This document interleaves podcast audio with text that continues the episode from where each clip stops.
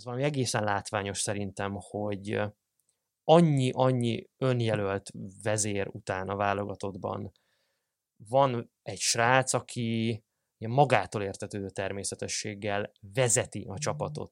Akár azzal, hogy példát mutat a pályán, a teljesítményével, a vállalkozó kedvével, akár azzal, hogy döntő pillanatokban beviszi a döntő csapást az ellenfélnek, akár tényleg azzal, hogy mondjuk leüvölti valakinek a fejét, akkor, amikor tényleg döntő helyzetben mondjuk eladja a labdát, és ez egy jó párszor megtörtént azért Sigérrel az elején. Valahogy neki annyira természetesen, komfortosan jól áll ez a szerep, ami egyrészt tanulhatatlan szerintem, másrészt meg valami iszonyat jó érzés kívülről látni vagy nézni ezt.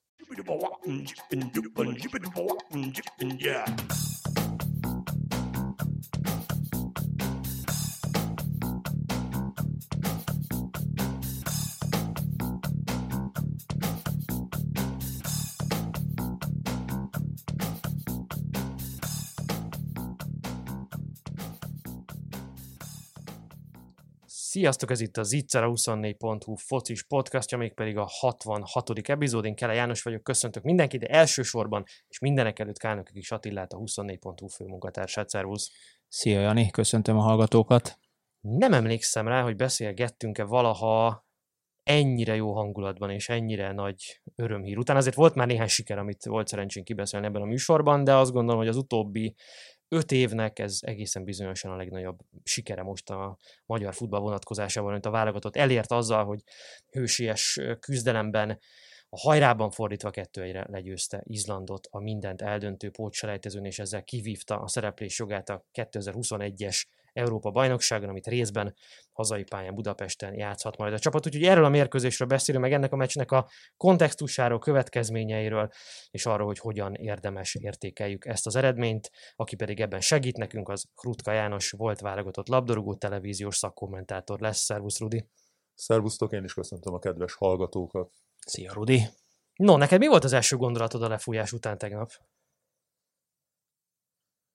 Nem is az utolsó, vagy az első gondolatra csatolnék vissza, hanem az utolsó momentumra, mielőtt lefújták volna a mérkőzést, mert itt a vírushelyzetre való tekintettel, ugye nekünk is nagyon sok feladatot adott a versenyzés szervezésnek, az egyáltalán lehetőséget tarthatnak-e versenyeket a sportágunkba, vagy sem, és pont volt egy elnökségi ülésünk, és ott a mérkőzés végén az utolsó pillanatban, nem húzva a rétes tésztát, ugye pont írtam a határozatot, hogy mit sikerült megbeszélnünk a többiekkel, hogy minél előbb ez kommunikálásra kerüljön, hiszen már hétvégén lenne esemény. És abban a pillanatban jött Dominik, és cselezgetett befelé, húzogatta, és egy hatalmas gólt vágott, és kidobtam mindent a kezemből, ami a kezem ügyébe került, és én is egyedül voltam otthon, de elkezdtem ordibálni, és nézni magát az ismétléseket, és egyszerűen nem hittem el, hogy ez a gyerek, ez tényleg bármikor kell, akkor mindig ott van, de hát nyilván fogunk erről még beszélni. És hát utána, amikor már lefújták, akkor nyilván ezt nem lehetett überelni, ezt az érzést, de hát ez egy fantasztikus dolog, hogy egymás után most ugye kétszer is ott tudunk lenni. Katartikus győzelem, ez kétségtelen már a történések sorrendje is, a játék képe, meg ahogy alakult az eredmény, egyértelműen ezt váltotta ki. Nekem kicsikét a Manchester United Bayern München Bajnokok Ligája döntő jutott eszembe. Ugye ott 2 cserejátékos fordította meg a meccset, ugyanígy a 90-94. percben, itt most a 88-92. percben az első gólt 2 cserejátékos hozta össze.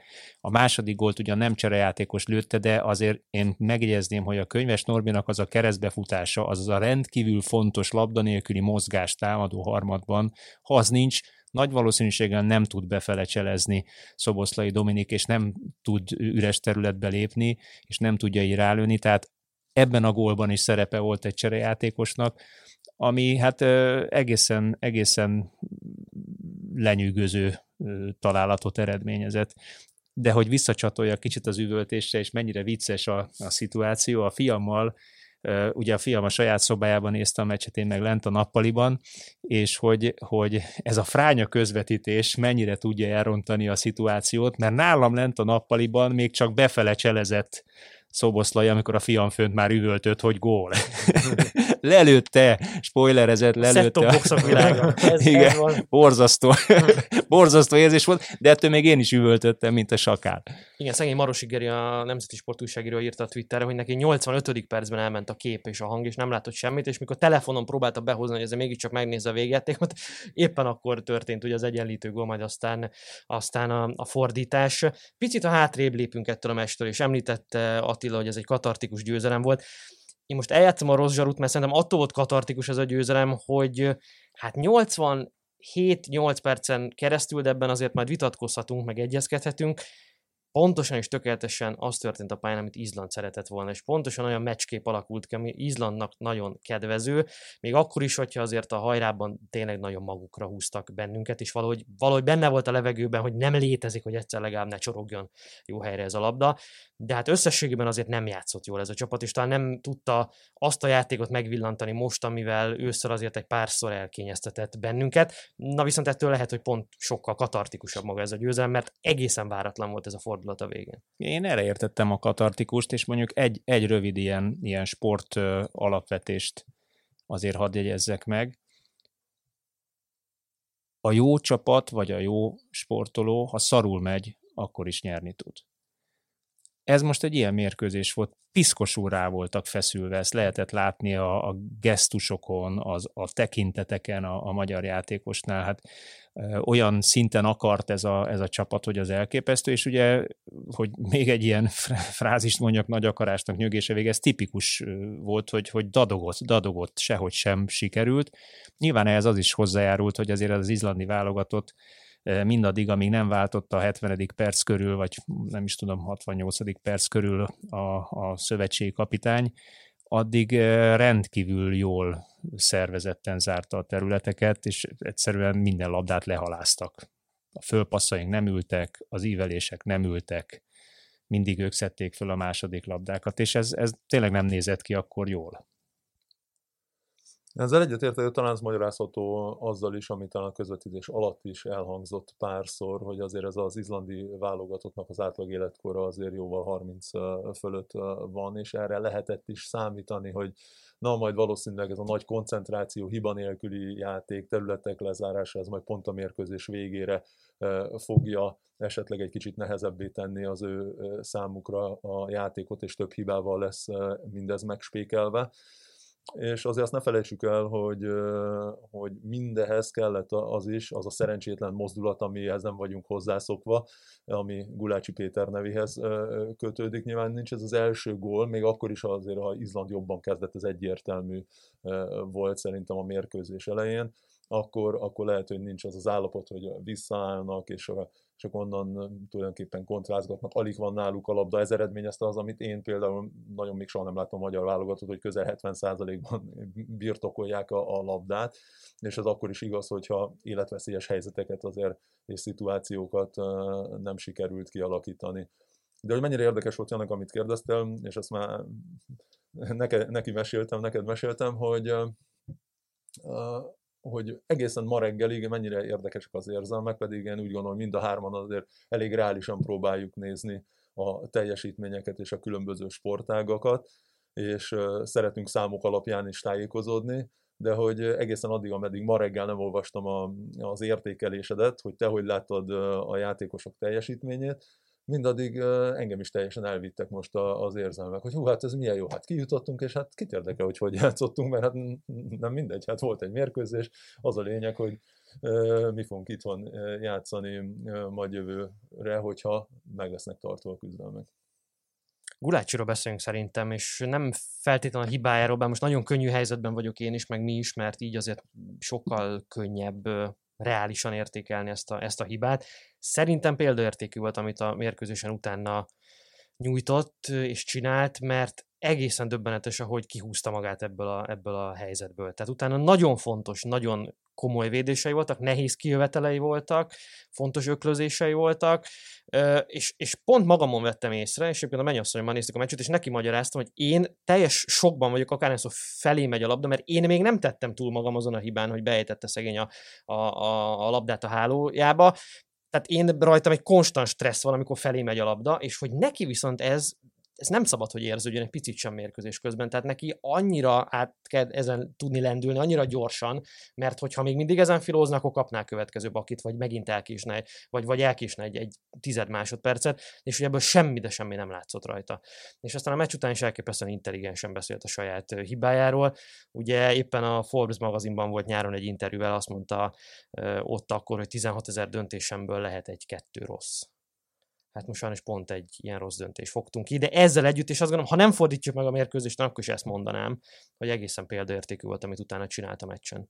Igen, szerintem különben a döntés az maga nem volt rossz, valószínűleg inkább csak a kivitelezés, meg az eső, a csúszós pálya, egy tényleg 100 másodpercnyi oda nem figyelés, vagy éppen 1 milliméterre arrébb helyezi a kesztyűjét, és akkor pont becsúszik a keze között. Én is inkább különben a mérkőzés utáni reakcióját emelném ki, ugyanakkor én láttam azért a mérkőzés alatt is, azért végig az arcára volt írva, hogy atya úristen, mi történik, hogyha pont ez a mozdulat lesz a döntő abban, hogy ki jut tovább, ki jut ki, és ki nem. De hogy tényleg, ahogy ezt ő utána milyen intelligensen elmondta, tálalta, vállalta a felelősséget, és elnézést kérve elmondta, hogy mi vezetett ide, nekem ez volt a legpozitívabb. Ugye ezt mi is tudjuk, akár a tévében szakkommentátorként, hogy mi is szoktunk hibázni, nem keveset, hogy hát mindenki ember, mindenki hibázik a saját területén. Van, amikor nagyon rossz és kritikus helyzetben, de sokkal szebb és becsülendőbb az, amikor az ember így odáll, és azt mondja, hogy igen, hát előfordul az ilyen, elnézést kérek, és a legjobbkor segítettek a többiek. Nekem minden mellett a csapat játéka is rendkívül szimpatikus volt, mert egy ilyen gól után általánosságban azt szoktam én látni, vagy tapasztalni a magyar csapatoktól, hogy mondjuk egy ilyen 10-15 percig biztos, hogy mindenki leszegett fejjel keresi saját magát meg a játékát. Itt pedig húztunk egy vonalat, mentünk tovább, és csináltuk a dolgunkat. Persze ebben igazad van, az is segített, hogy Izland visszaállt egyből egy klasszikus 4-4-2-re, ugye egészen addig letámadtak, amivel szerintem meg is leptek minket. Körülbelül azt a letámadást hozták, amit Románia ellen is bevetettek. Ott is volt egy ilyen 8-10 perces szakasz, amikor úgy zúgy, és az első fél idő második felében is volt egy ilyen szakasz, amikor megint kijöttek, és letámadtak, és próbáltak ezzel már a magyar térfélen labdát szerezni, és rendezetlen védelem ellen megindulni. De hála Istennek ez nem sikerült nekik, és ez is azt mutatja, hogy azért ez a társaság fejben nagyon ott volt. Túl tudta tenni magát egy ilyen hibán, amin egyébként a csapatok többsége nem szokta túltenni magát, és ilyenkor 15 percen belül kap még egy gólt általában. Most hála Istennek nem ez történt, rendben voltak a fejek. Gulácsira egy mondatra visszatérve, ő egy ideje már jár egy coachhoz, személyiségfejlesztőhöz, és valószínűleg az a mondat, amit ő ott elmondott, hogy 85 percen keresztül azzal volt elfoglalva utána, hogy összerakja magát mozaikonként, az egy ilyen közös munkának is az eredménye, annak a tudatos munkának, amit egy ilyen szinten lévő sportoló el tud sajátítani, és föl tudja építeni magát, még akár egy ilyen rossz helyzetből is. Igen, de amikor azt mondjuk, hogy profi játékosok kellenek, meg hogy most már azért vannak jó néhány profi játékos a magyar válogatottban, a szónak ebben az értelmében gondoljuk legalábbis én legtöbbször a profit, hogy erre képes mérkőzés közben is. És szerintem ezen a ponton kell kitérjünk Szoboszlai Dominikra, aki mindenféleképpen a mérkőzés hőse lett végül, nem is akármilyen góllal, ugye, amiről Rudi beszélt már, hogy a mérkőzés legjobbja volt a magyar részről, arról mondjuk megoszlottak menet közben egészen biztosan a vélemények. Én rengeteg kommentet olvastam közben, meg beszélgettem barátaimmal, ismerőseimmel a meccs közben, nyilván a felhevült állapotnak megfelelő jelzőkkel, meg kijelentésekkel, és hát elképesztően megosztó volt Dominiknak a teljesítménye. Volt, aki a lecserélését követelt, amit én nem teljesen értettem, de az biztos, hogy az a típusú játékstílus, amit neki a válogatottban föl kell vállalni, hogy rengeteget vállal, előrefelé, megindul, mindig előrefelé passzol. Nekem ez a kontraszt ebben például Kalmárral nagyon-nagyon erőteljesen kijött, hogy Kalmár nagyon sokszor a tutit, a visszafelé, oldalra, nehogy elveszítsem a labdát, ezzel szemben Dominik, lehet, hogy éppen pont ezért, mert valakinek föl kellett ezt vállalnia, szinte csak előrefelé futballozott, ebben rengeteg hiba van benne. Ugye 28 elvesztett labdát számoltak nála össze az egyik statisztikai oldalon, tehát kialakított közben 6 helyzetet. Voltak lövései, cselei. Ez a típusú játék engem egy picit a Bruno Fernandesére emlékeztet a Manchester Unitedben, aki nagyja ugyanezt csinálja, hogy rengeteg próbálkozásból, és a mennyiség az majd át fog fordulni előbb-utóbb az ő kvalitásai mellett minőségbe. Hát ennek volt szerintem ez a tankönyvi példája, ez az utolsó pillanatos gól. Teljesen egyetértek, és talán most már nem is elrugaszkodott az, hogyha ilyen játékosokhoz hasonlítjuk Dominiket, hiszen azért nagyon szépen lépked felfele azon a lépcsőn, és halad előre azon az úton, ami most már lassan oda torkollik, hogy valóban ilyen játékosok mellett ellen kell majd bizonyítania. És engem is pontosan ez nyűgözött le benne, de már korábban is a Bajnok Ligája mérkőzések alatt, hiszen azért legyünk őszinték, mondjuk egy Lokomotív Moszkva, egy Atlético Madrid, vagy akár egy Bayern ellen sem igazán többségében a Salzburg dominálta a mérkőzéseket, ott is voltak időszakok, amikor ugyanennyi eladott labda picit eltűnt a pályán, de az az egyetlen egy szituáció mindig, amikor ő oda kerül, lövő helyzetbe kerül, maga az átvétel, maga a labdavezetés, maga utána a kivitelezés, a lövés, az mindig tökéletes és sorsdöntő, és ő, és ez a legnagyobb játékosok kiváltsága, a zsenik kiváltsága szerintem, hogy amikor adódik egy lehetőség, akkor eldönti, és az tök mindegy, hogy a 38. percben az egyéni lehetőség, a 90. percben, bármikor, ha ott van, a megfelelő pillanatban mindig jó döntést hoz. És igen, ezt is olvastam ugye pont az értékelésedben, ezt én is így gondolom, hogy van egy játékos, aki mer, aki kísérletezget, aki kockáztat, nyilván az ő játékban sokkal inkább benne van egy-egy rossz passz, egy-egy rossz indítás, és a szurkoló ezt veszi észre, hogy hoppá, na megint eladott egy labdát, hoppá, na megint nem oda ment. Igen, de ő legalább megpróbált, és valószínűleg ez kell ahhoz, hogy egyáltalán támadást tudjon egy csapat építeni. De nem véletlen az, hogy nem cserélték le a végén, hiszen ezekből mind kifolyólag az ő játékában rendszeresen benne van ez a döntő faktor. Hát vagy, hogy nem őt, hanem Kalmárt cserélték le. Én ebbe kicsit belekapaszkodnék. Amikor én megláttam, hogy ők ketten együtt kezdenek ezen a mérkőzésen, akkor fölhúztam a szemöldökömet, mert két nagyon hasonló karakterű játékosról van szó, bár más-más stílusban futballoznak. És nekem az bizonyosodott be, hogy egyébként egészen biztos, hogy idővel tudnának ők majd egymás mellett játszani, de most még nem tudnak.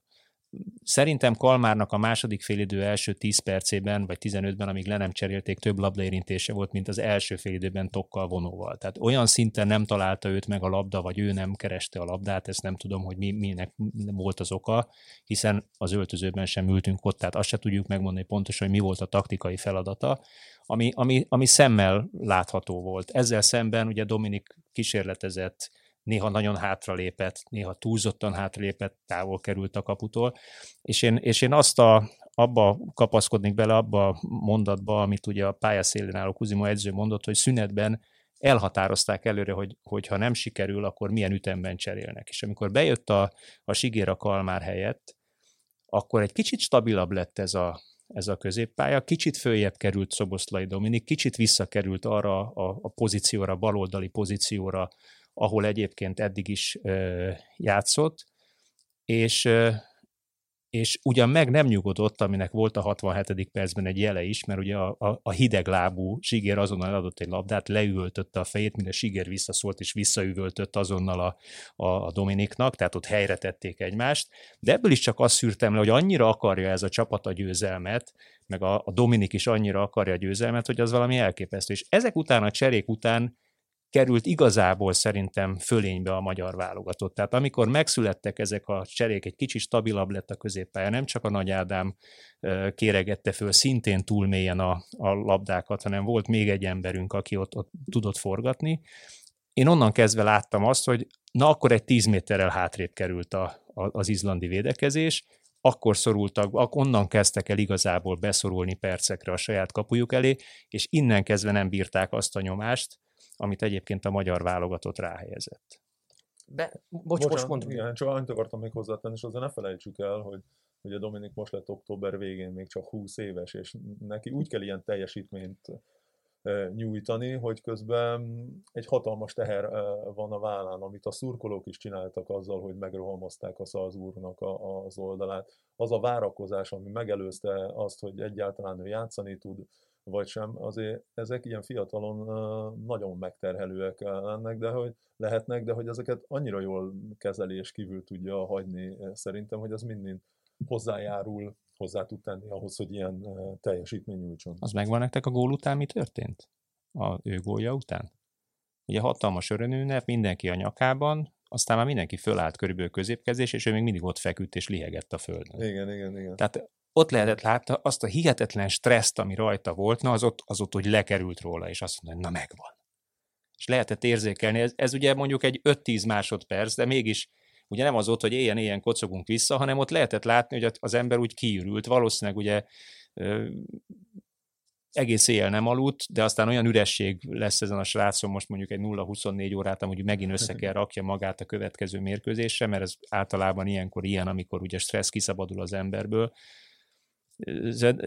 Én mindvégig azt éreztem rajta, hogy hihetetlen bizonyítási vágy rajta is, Salain is például, a Szalai Attilán is, ezeken a fiatal játékosokon, és szerintem pont ez az a plusz picike faktor, ami még átsegítette a magyar válogatottat ezen a hátrányból való talpraálláson is hozzásegítette a kijutásra, hogy ezek győztes karakterek. Ezt sokadjára mondom, írom le, nagyon ritka együttállása a magyar futballban, hogy ennyi fiatal győztes karakter van egy helyen, egy csapatban, és ezek a győztes karakterek tudják átsegíteni általában a holtpontokon a csapatokat. Igen, mert azt nem felejtsük el azért, hogy ugye mindig rendelkezésre álltak most ezek a fiatalok, jó Dominikuket ugye nem engedték el az elmúlt mérkőzésekre, de hogy nem nagyon volt sérülés, nem nagyon volt olyan megbetegedés, ami ezekből a fiúkból esetleg párat távol tartott volna a válogatottól.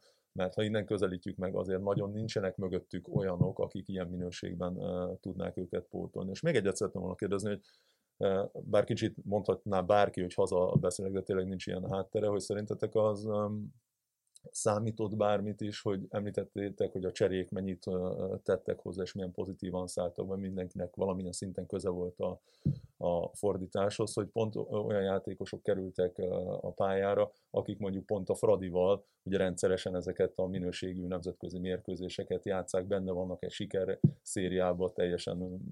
Meg a Fehérvárral. Más, igen.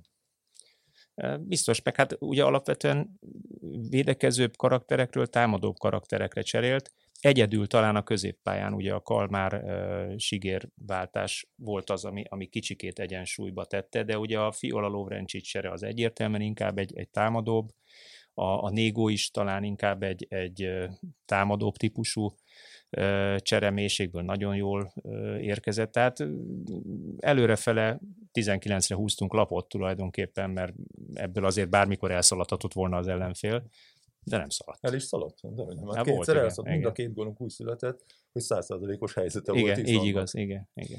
Igen, én bevallom őszintén, az első két cserét én nem annyira értettem, mármint a Lovrencsics cserét azt értettem, de azt nem gondoltam ilyen kellő, tehát előtte azért a szélső játékunk nem annyira dominált, nyilván ebben szerepe volt annak is, hogy a Fiola lehet, hogy szélső hátvéd, de biztosan nem szárnyvédő, és hogy nagyon-nagyon középen tömörültünk, és azt mindenféle, persze tudom, hogy ezeket a játékosok átlagos pozíciójából teszik össze, tehát ha valaki kicsit játszik a jobb oldalon és meg a bal oldalon, és akkor középre fog kerülni az a bizonyos átlagos helyezkedési térképen, de hát ugye elképesztő, szinte egymás sarkát tapostó Szoboszlai. De hát ebbe Izland is segített, hiszen ők ugye folyamatosan középen szállták meg a területet, és ugye arrafele próbálták terelni, illetve hogy maradjunk szélre, de hát ugye szélre meg amikor kimentünk, akkor megvonult az egész oda, ugye az egész izlandi hadsereg. Tehát... Hát meg a 3-5-2-nek ugye ez az eredendő hátránya, meg egy 4-4-2 eszembe, hogy a széleken ember fölény van a 4-4-2 javára, tehát azt nagyon nehéz ilyenkor megfordítani, tehát eleve inkább a félterületek, vagy éppen a pálya közepe felé tolódik a játék óhatatlanul. Nego cseréje, azt nem tudom, ebben a bizonyos beszélgetésben, amiről az előbb beszéltem, ott azt már 10 percekkel korábban követeltük, mert hogy pont az a típusú játékos, akiben megvan a dinamika, aki előre tudja vinni a labdát, aki fölveszi, megindul vele, levesz csellel egy-két embert, meg tudja bontani ezt a szerkezetet, és ezt nagyon-nagyon jól hozta, ez látszik azokon a passztérképeken is, amit arról a kevés időről tettek össze, amíg ő a pályán volt. Egyrészt nagyon sok labda, viszonylag sok labda megtalálta ahhoz képest, hogy milyen keveset volt a pályán, és azokkal rendre meg tudott indulni előrefelé, és Kicsit visszautalva arra, amiről beszélgetetek Dominik kapcsán korábban, hogy az valami egészen látványos szerintem, hogy annyi önjelölt vezér után a válogatottban van egy srác, aki magától értetődő természetességgel vezeti a csapatot. Akár azzal, hogy példát mutat a pályán, a teljesítményével, a vállalkozó kedvével, akár azzal, hogy döntő pillanatokban beviszi a döntő csapást az ellenfélnek, akár tényleg azzal, hogy mondjuk leüvölti valakinek a fejét, akkor, amikor tényleg döntő helyzetben mondjuk eladja a labdát, és ez egy jó párszor megtörtént azért Sigérrel az elején. Valahogy neki annyira természetesen, komfortosan jól áll ez a szerep, ami egyrészt tanulhatatlan szerintem, másrészt meg valami iszonyat jó érzés kívülről látni vagy nézni ezt. Meg máshoz van hozzászokva. Valószínűleg sok helyzetben, de kívül különben nagyon sok embernek ez lehet egy picit furcsa is, hogy egy 20 éves fiú üvölt le egy nálánál jóval idősebb, tapasztaltabb játékos fejét, de nekem ez pontosan a mentalitását mutatja, és azt a hihetetlen győzni akarást, ami odáig vezetett, hogy mindent megtett, hogy haza érkezhessen. Ja, még valami, ami a Fradiról jutott eszembe, és pont az ő neve felejtődött ki, de nekem a leglátványosabb ilyen felnövekedés sztori, vagy az, hogy belenőtt egy szerepbe, az a Botkáé volt ezen a mérkőzésen is, de úgy általában is a mostani Fradi nemzetközi kupa mérkőzéseken. Egyrészt egy univerzális védő, tehát majdhogy nem a védelem bármelyik posztjára állíthatod. Ugye volt is egy keveredés, mert először őt írták szárnyvédőnek a felállásban, aztán végül is közép hátvédet játszott, vagy ugye ilyen jobboldali középsővédőt. És azt gondolom, hogy hát ugye volt egy kulcs pillanatban egy mentése, bár ugye a több ragadt be is miatta nem lett les, de azért azt javította azt a hibáját. Igen, de ugye, hogyha egy méterrel hátrébb áll, és mondjuk a cipője egy kicsit előrébb van, és akkor nem ér oda. Ugye, tehát ez mi a jó ilyenkor? Persze, hogyha kivár és megelőzi, akkor egyértelmű lesz, de hát ez mindig egy ilyen adott döntéskérdés egy védőnél. Na de hogy ezen felül is, hogy védekezésben is egyébként azt hiszem, hogy földön talán nem is verték meg, tehát nem cselezték ki, nem vitték át rajta a labdát, persze egy idő után nem is nagyon próbálkoztak annyira elől már az izlandiak, de hogy előre is kifejezetten sok jó átlós felpassza volt, amikor megtalált embereket a vonalak között. Szerintem egy olyan karakterű típusú védő, mondjuk összehasonlítva Baráth Botonddal, akit ugye még egy évvel ezelőtt próbálgatott a válogatott, és úgy tűnt, hogy így ő lesz itt Willi Orbánnak a párja. Szóval hozzá képest én egy jelentős előrelépésnek érzem, hogyha a modern futball trendjeit nézzük. Abszolút, különben, bocsánat, csak Attila, egyetlen egy szó, hogy azért annyit még a védőkét én hozzátennék, ha már Botkát dicsérjük, hogyha most játszhatnék, akkor nagyon szívesen játszanék én is Willi Orbánnal, mert hogy az ő teljesítménye és instruálása mellett szerintem minden védő egy picit felértékelődik. Ugyanez volt egy évvel ezelőtt is, és ugyanez van mármint Barátnál, és ugyanez van most is szerintem, hogy egy ilyen emberrel magad mellett, akire tudod, hogy minden körülmények között számíthatsz, és van mögötted még egy eszméletlen jó kapus is, nyilván sokkal nagyobb önbizalommal vállal be ember olyan dolgokat is, ami lehet, hogy különben nem tud. De az kétségtelen, hogy ezek a mérkőzések, és ezért kérdeztem rá a Fradi játékosaira is, amit ők hétről hétre játszanak, ami a Bajnokok Ligájában egy teljesen más szint, teljesen más minőségű játékosok ellen, azok szerintem ezeket a játékosokat is feljebb emelték, és odáig jutottunk már, hogy valóban Botka az egyik legjobb teljesítmény nyújtja a válogatottban. Én egyébként, ha már összehasonlítjuk Baráth Botonddal, én két dolgot jegyezném meg, ugye más és más értékei van mind a kettőnek, ugye a Boti inkább a sebességével és a rombolókészségével tűnik ki, míg egyébként a Botka azzal, hogy valóban a védelem bármely pontján, teszem hozzá, a Baráttal is eljátszották, jobbvédő, belsővédő, balvédő, minden volt már, de a Botka Endre, ő a passzjátékban is jóval erősebb, szélről pedig olyan beadásai vannak, ugye hát ezt láttuk a Bajnokok Ligája mérkőzésen, nem is tudom, talán a Malmö ellen volt 2 gólpassza, ha jól emlékszem, ami hát szintén alkalmassá teszi arra, hogy akár szárnyvédőt is játszon, bár nyilvánvalóan nem annak készült ez a fiatalember. Tehát én őt sokkal komplexebb játékosnak tartom, mint a Baráth Botondot. Szerintem beszélgessünk egy picit arra, hogy mit jelent ez a magyar futballnak. Milyen katarzis ez az 5 évvel ezelőttihez viszonyítva? Ugye azért persze jóhoz egyrészt könnyű hozzászokni, másrészt azért ne szokjunk hozzá, de hát azért mégiscsak az, hogy most már egymás után másodszor kijutottunk erre az új koncepció alapján összeállított EB mezőnybe, ugye a 24-es főtáblára.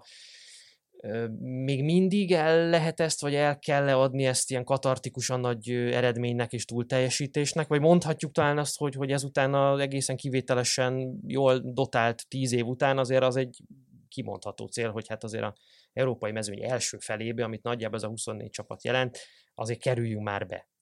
Ez az egyik álláspont, a másik álláspont, amivel önmagamat árnyalom azonnal, hogy hát gyerekek, nézzük már szét, nincsenek ott a szerbek mondjuk ebben a mezőnyben, 4 évesen voltak ott a szerbek ebben a mezőnyben, hát hogy ne lenne már ez nagyon nagy eredmény, és hogy ez még mindig igazából erőn felüli teljesítés a magyar csapattól, úgyhogy nyugodtan érezzük azt a bizonyos katarzist.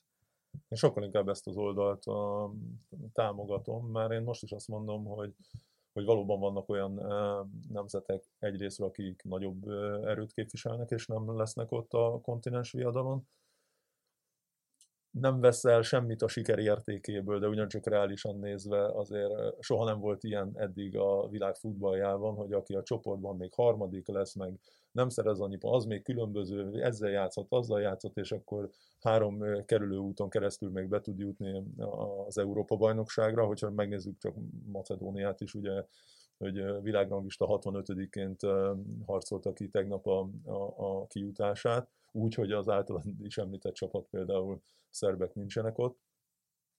Ez a magyarokra is igaz, a macedónok után ugye a magyarok 47-ek, a második, hátulról nézve a második legalacsonyabb világranglista helyezésre sikerült kvalifikálni magunkat az Európa-bajnokságra. Úgyhogy én úgy gondolom, hogy ez mindig erőn felül teljesítés, amiben szerepet játszott talán egy picit a jelenlegi helyzet is, de ez sem volna semmit abból a tényből, hogy az idén mégis játszottak 6 mérkőzés, volt 4 győzelem, 1 döntetlen, szóval egy kicsit valószínűleg az a szemlélet által is, amit Attila említett, hogy győztes játékosok, jó mentalitású játékosok kerültek oda, ők azért folyamatosan játszani tudtak, sikerült eredményeket elérni, de én azért még nem billennék át arra, hogy ez egy elvárható dolog lenne a magyar válogatottól. Az különben teljesen érdekes, hogy amit néztem még, egy érdekes mutató volt nekem, hogy ugye Rossinak most már ezzel a győzelemmel 1,59 a pont per átlag mérkőzése azon a 22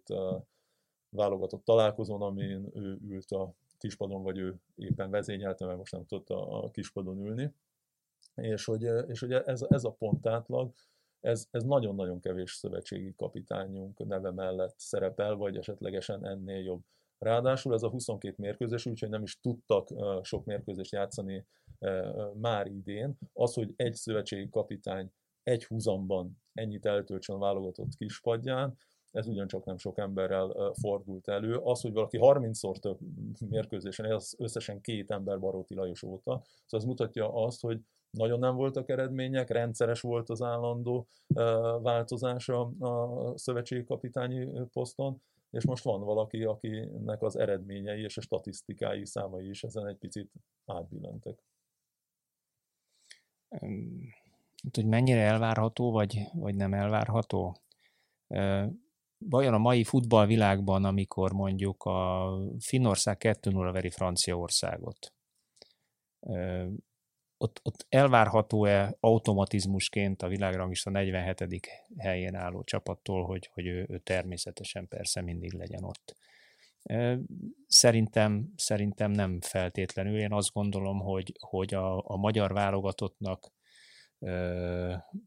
igenis bravúr, és bravúr kell majd 2 év múlva, 4 év múlva, a VB-ről ne is beszéljünk, ugye ott jóval kevesebb csapat, európai csapat tud kijutni, de 4 év múlva esetleg megint bravúr kell, ahhoz, hogy kijussunk.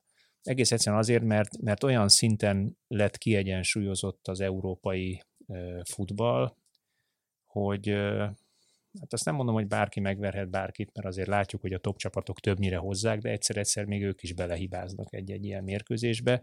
Bocsánat, de azt ne felejtsük el, hogy most is volt olyan válogatott, ahol 16 lemondás volt, igen, és nem tudták meghívni a játékosokat. Szóval ilyen helyzetben az, hogy most megver egy esélytelenebbnek gondolt csapat teljes kerettel egy talán picit jobb csapatot, ez ebben én azért olyan meglepő dolgokat nem látok, benne van. Sajnos ez most egy ilyen helyzet. Igen, de ha félretesszük ezt a koronát, akkor is azért a világfutball az erősen kiegyenlítődött. Tehát itt nagyon toppon kell lenni, valóban minden játékosnak célszerű játszani a csapatában, akkor tudsz igazából jó lenni, okos taktikával, fölkészülten kell kilépni a pályára. Tehát itt nem lehet ma már ezzel a régi típusú megközelítés, a gyerekek, menjetek, játsszuk a játékunkat. Ugye hát ez a Lakensznél be is bizonyosodott, hogy amikor valaki játékos ügynökként vagy befolyásolva ül a válogatott kispadján, abból nem lesz eredmény. Hát, várjál, még itt is lenyilatkoztatja, hogy letette az alapokat, még ezt azért várjuk ki. Itt, hogy Belgiumban is mosolygok. Ez hangosan mosolygok. Jó, most itt megfojtottam ezt a diskurzust ezzel a béna viccel, de nem, hát vége is van a gondolatnak, mert én azt gondolom, hogy Rossi a helyén van, én kedvelem őt, látszik az elgondolása a játékon mindig, még hogyha nem is mindig játszik tökéletesen és jól a csapat, mint ahogy szerintem tegnap este sem játszott jól, vagyis csütörtök este sem játszott igazán jól, de az, hogy egy jó mentalitású, egymásért küzdő társaságot rakott össze, ez biztos, és tényleg a mérkőzésének a 80-90%-án megkomponáltan történnek a dolgok. Meg azt nem felejtsük, hogy most is azért, amit említettél is, egy olyan szituáció adódott erre a mérkőzésre, hogy szinte minden meghatározó játékosunk, ugye Szalai Ádámat kivéve, játszik a csapatában.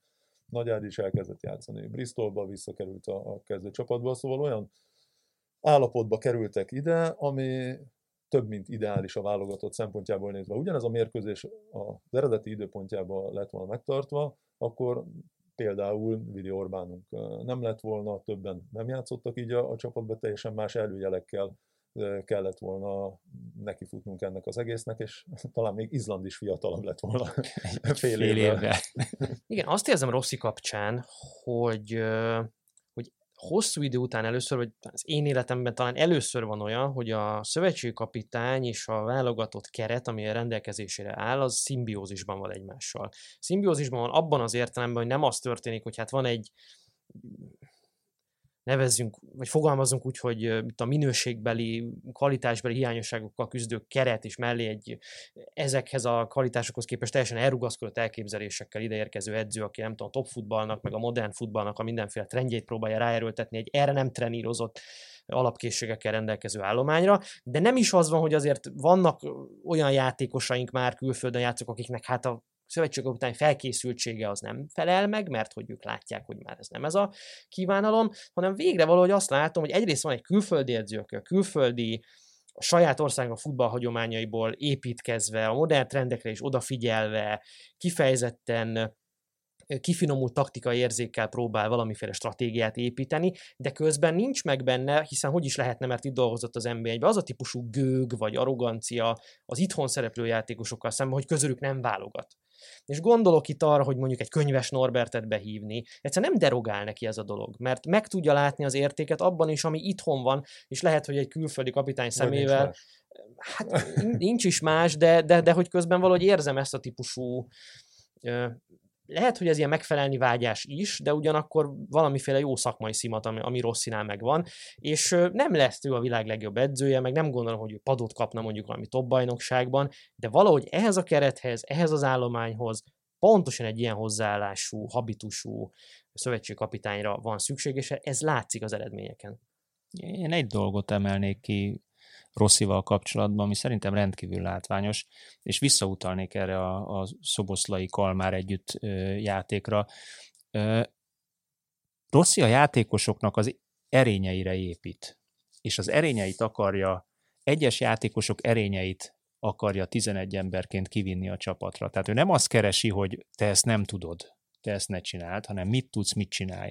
És valószínűleg ennél a döntésérnél is ugye az vezérelte, hogy ne csak egy oldalon tudjuk megbontani a védelmet, hanem jobb oldalon is legyen egy olyan középtársunk, aki képes kulcspasszokat adni, képes megnyitani, hogy ezzel is változatosabb legyen a támadójátékunk. Mondom még, ez most szerintem nem biztos, hogy bejött, de lehet, hogy eljön az az idő, amikor mind a ketten egymás mellett kiválóan fognak tudni játszani. És ezzel megint egy előrelépést mutat már a kapitány, hogy megvan az a lehetőség, megvan az a két potenciális játékos, hogy egyszer mondjuk nagyon hülye hasonlatot fogok mondani, úgy álljunk föl, mint a Real Madrid fénykorában a Kroos és a Modric, akik ugye mélységből tudtak irányítani, és hol az egyik lépett be, hol a másik lépett be, két oldalról a középen, miközben Casemiro sarabolta ugye az ellenfél támadásait. Tehát megvan benne a gondolatisága továbblépésre, és keresi azokat a játékosokat, hogy tud tovább fejlődni ez a játékos minden egyes labdarúgóján keresztül, ezáltal a csapat is hogyan tud tovább lépni. Hát szükség is van a továbblépésre, mert az ellenfelek az Európa Bajnokságon Franciaország, Portugália és Németország, úgyhogy nyugodtan mondhatjuk, hogy a halálcsoportot kaptuk ki. Ami engem sokkolt tegnap, és ez ilyen fun fact jelleggel, hogy ugye Németországgal, hiszen Németország vagy német válogatott jogelügyőzi az NSK, hát velük a legutóbbi tétmérkőzésünk az egy bizonyos 1954-es világbajnoki döntő volt, bár azért találkoztunk velük barátságos meccseken azóta is, de hát ennek mindenféleképpen lesz valami pikantériája. A franciák elleni meccset talán nem nagyon kell ecsetelni, mint világbajnoki címvédővel vívott összecsapás, és hát Portugáliával már van egy randink 4,5 évvel ezelőttről, annak is érdekes lesz, meg érdemes lesz megnézni a visszavágóját, és hát tök jó, hogy ilyen dolgokról beszélgethetünk. Igen, és Elek nem a kapufára veri azt a labdát, akkor hát ugye nem beszélünk arról, hogy az aktuális Európa bajnok is idejön, mert akkor kiesnek, mint szaravonatból, ahogy szokták mondani. Igen, a legutóbbi 3 nagy torna győztese van ebben a csoportban, ha jól számolom, igen, tehát 14-es VB, 16 EB és a 18-as világbajnokság. No hát, jó szerencsét a csapatnak. Igen, kicsit ilyen áthallás van, nem, a Fradinak a dolgával, hogy na, bejutottunk végre, és akkor innentől kezdve élvezzük a tornát, amin szerepel magyar csapat, mert hogy esélye azért nem sok van, de hogy legalább nagyon jó játékosokat, nagyon jó válogatottakat, jó mérkőzéseket tudunk látni. Ide jön a világranglista 2., 5. helyezettje, mi kell ennél több? Talán az, hogy lehessenek nézők a stadionban. Ennek drukkoljunk most már ez a nagy feladat, ami előttünk áll. Köszönöm szépen, hogy itt voltatok, Rudi, neked külön a gondolataidat, a hallgatóknak pedig a figyelmet, és arra kérjük ezúttal is őket, hogy tartsanak majd velünk a jövő héten is, amikor egy új vendéggel és egy új témával érkezik az Ziccer. Sziasztok! Sziasztok! Szervusztok!